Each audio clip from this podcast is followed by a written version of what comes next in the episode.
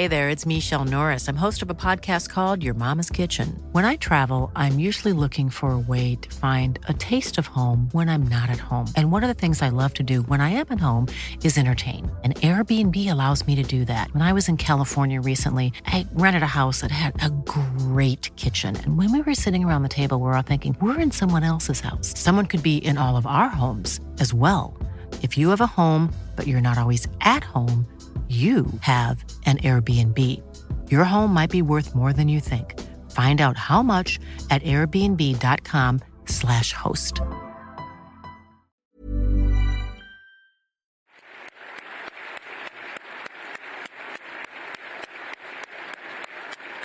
C'est l'une des images de la semaine, le président ukrainien Volodymyr Zelensky ovationné pendant près d'une minute ce jeudi au Parlement européen à Bruxelles. Bruxelles donc où il s'est rendu ce jeudi aux côtés d'Emmanuel Macron depuis euh, Paris. Mais derrière ces images, eh bien, les débats en réalité sont très nombreux. Car oui, vous l'avez peut-être suivi en direct sur notre compte TikTok hier soir, peut-être pas d'ailleurs, peut-être que vous l'avez vu euh, autre part, si c'est le cas, il n'y a pas de souci, euh, je suis pas jaloux. Volodymyr Zelensky était donc à Paris ce mercredi soir, il a été reçu à l'Elysée par Emmanuel Macron en compagnie du chancelier allemand euh, Olaf Scholz. Et Emmanuel Macron lui a notamment remis la Grande Croix de la Légion d'honneur, la plus haute distinction française. Avant ça, mercredi matin, eh bien, Zelensky était à Londres, où il a notamment rencontré le roi Charles III, ainsi que le Premier ministre britannique Rishi Sunak. Alors c'est la deuxième fois seulement depuis le début de la guerre que Volodymyr Zelensky se déplace en dehors de l'Ukraine, après euh, sa visite aux États-Unis en décembre dernier. Mais cette tournée en Europe du président ukrainien, elle pose donc beaucoup de questions qu'on va voir ensemble. Salut c'est Hugo, j'espère que vous allez bien et vous l'aurez compris, c'est donc le sujet à la une de ces actus du jour. Alors premier enjeu absolument majeur de cette visite, c'est la question du soutien militaire des pays européens à l'Ukraine. En fait, depuis l'invasion russe le 24 février 2022, les Européens ont décidé de nombreuses sanctions économiques contre la Russie. Ils ont aussi fourni beaucoup d'armes à l'Ukraine. La France, par exemple, a livré 18 canons César, qui sont des sortes de lanceurs d'obus montés sur camion, et elle en a promis 12 autres prochainement. De la même façon, récemment, l'Allemagne et plusieurs autres pays européens sont allés encore plus loin en annonçant la fourniture de chars de combat lourds, des chars d'ailleurs qu'on appelle aujourd'hui plutôt des chars MBT, et ces véhicules offensifs étaient réclamés depuis plusieurs semaines par Volodymyr Zelensky, et c'est des chars qui devraient commencer à arriver véritablement en Ukraine à partir du mois d'avril. Aujourd'hui, si on en reparle aujourd'hui, et si Zelensky est en tournée européenne comme ça, vous l'imaginez, ce n'est pas pour rien. Il veut encore plus d'armes et vite. Il veut euh, davantage de chars de combat. La France, par exemple, euh, n'en a pas livré. Il veut aussi des avions euh, de combat, quelque chose que pour l'instant aucun pays n'a livré, pas même les États-Unis. Selon lui, plus vite l'Ukraine obtiendra des chars et des avions, plus tôt la guerre se terminera en faveur donc de l'Ukraine. Alors on va voir hein, pourquoi tout cela fait débat, mais ça se fait dans un contexte où aujourd'hui l'armée ukrainienne ne parvient plus à gagner du terrain face à l'armée russe à l'est de l'Ukraine. Elle perd même d'ailleurs du terrain dans certains endroits. C'est donc une situation compliquée pour l'Ukraine qui est très dépendante aujourd'hui des armes et des livraisons qui sont engagées par les pays occidentaux. Mais alors, quelle est aujourd'hui la position des pays européens vis-à-vis de ces livraisons d'armes?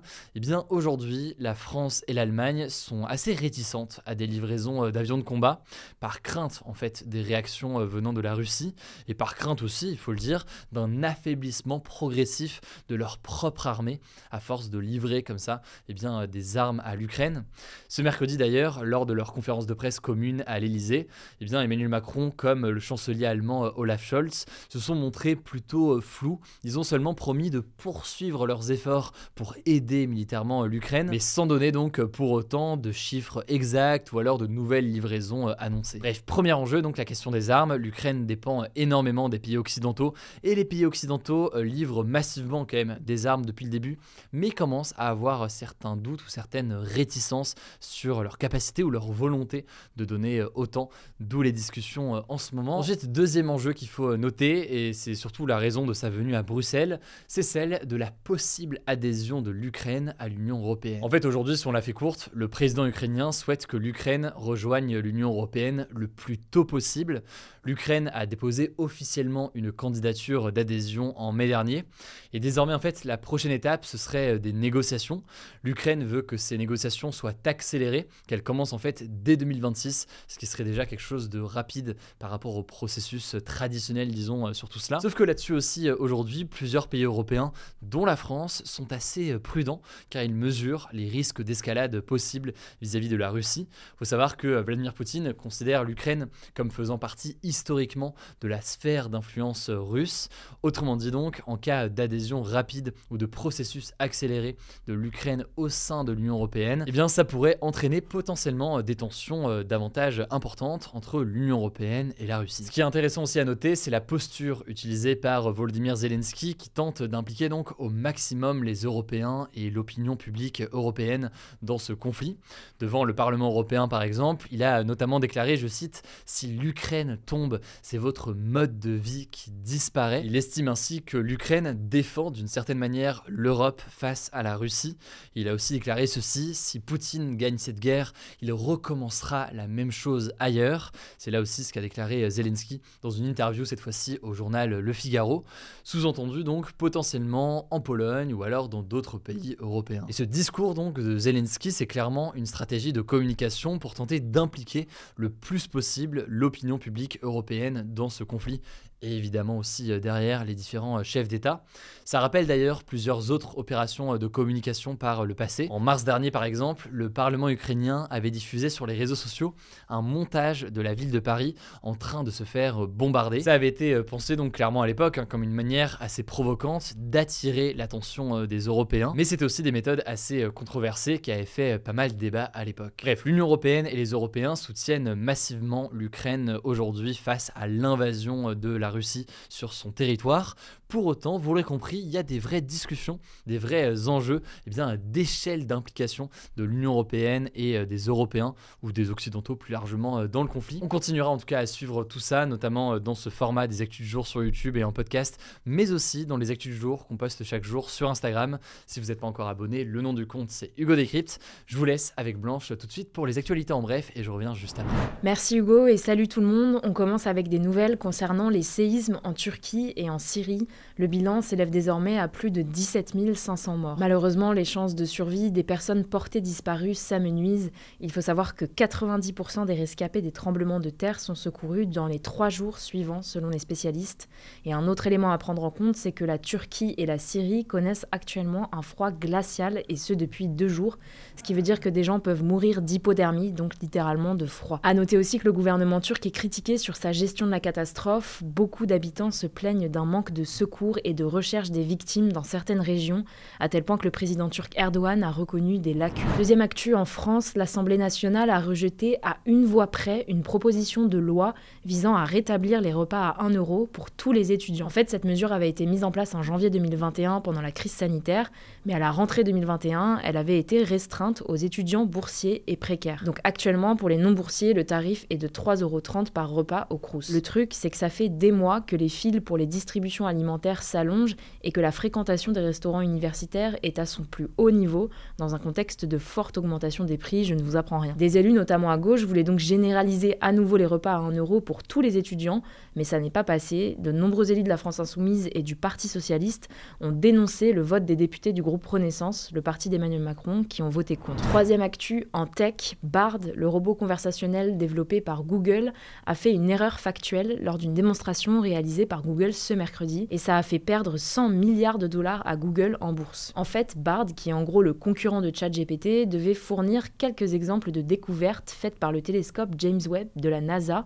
et plus précisément d'en proposer qui pourraient convenir à un enfant de 9 ans. Or, Bard a répondu que le télescope James Webb a été le premier observatoire à prendre des images d'une planète située en dehors du système solaire, Sauf que c'est un autre projet, le Very Large Telescope, situé au Chili, qui a été le premier à le faire. Grosse erreur donc, et Google n'a pas été épargné, puisque suite à ça, son action en bourse a totalement chuté et a perdu plus de 8% de sa valeur. Au passage, on vous avait annoncé la sortie d'une vidéo dédiée à ChatGPT ce mercredi. Et eh bien finalement, elle sortira ce dimanche sur la chaîne principale Hugo Décrypte. N'hésitez pas à vous abonner. Quatrième actu, et on va parler culture. L'entreprise américaine Disney a annoncé 7000 licenciements à cause des problèmes de rentabilité sur les plateformes de streaming, notamment Disney ⁇ qui a perdu plusieurs millions d'abonnés fin 2022. C'est la première fois que Disney ⁇ perd des abonnés depuis son lancement en 2019. Alors le patron de Disney, Bob Iger, a déclaré que l'entreprise voulait se recentrer sur la production de longs métrages et d'ailleurs il en a profité pour annoncer plusieurs nouveaux projets, notamment la suite de certaines sagas cultes. Parmi ces nouveaux films, on peut citer La Reine des Neiges 3,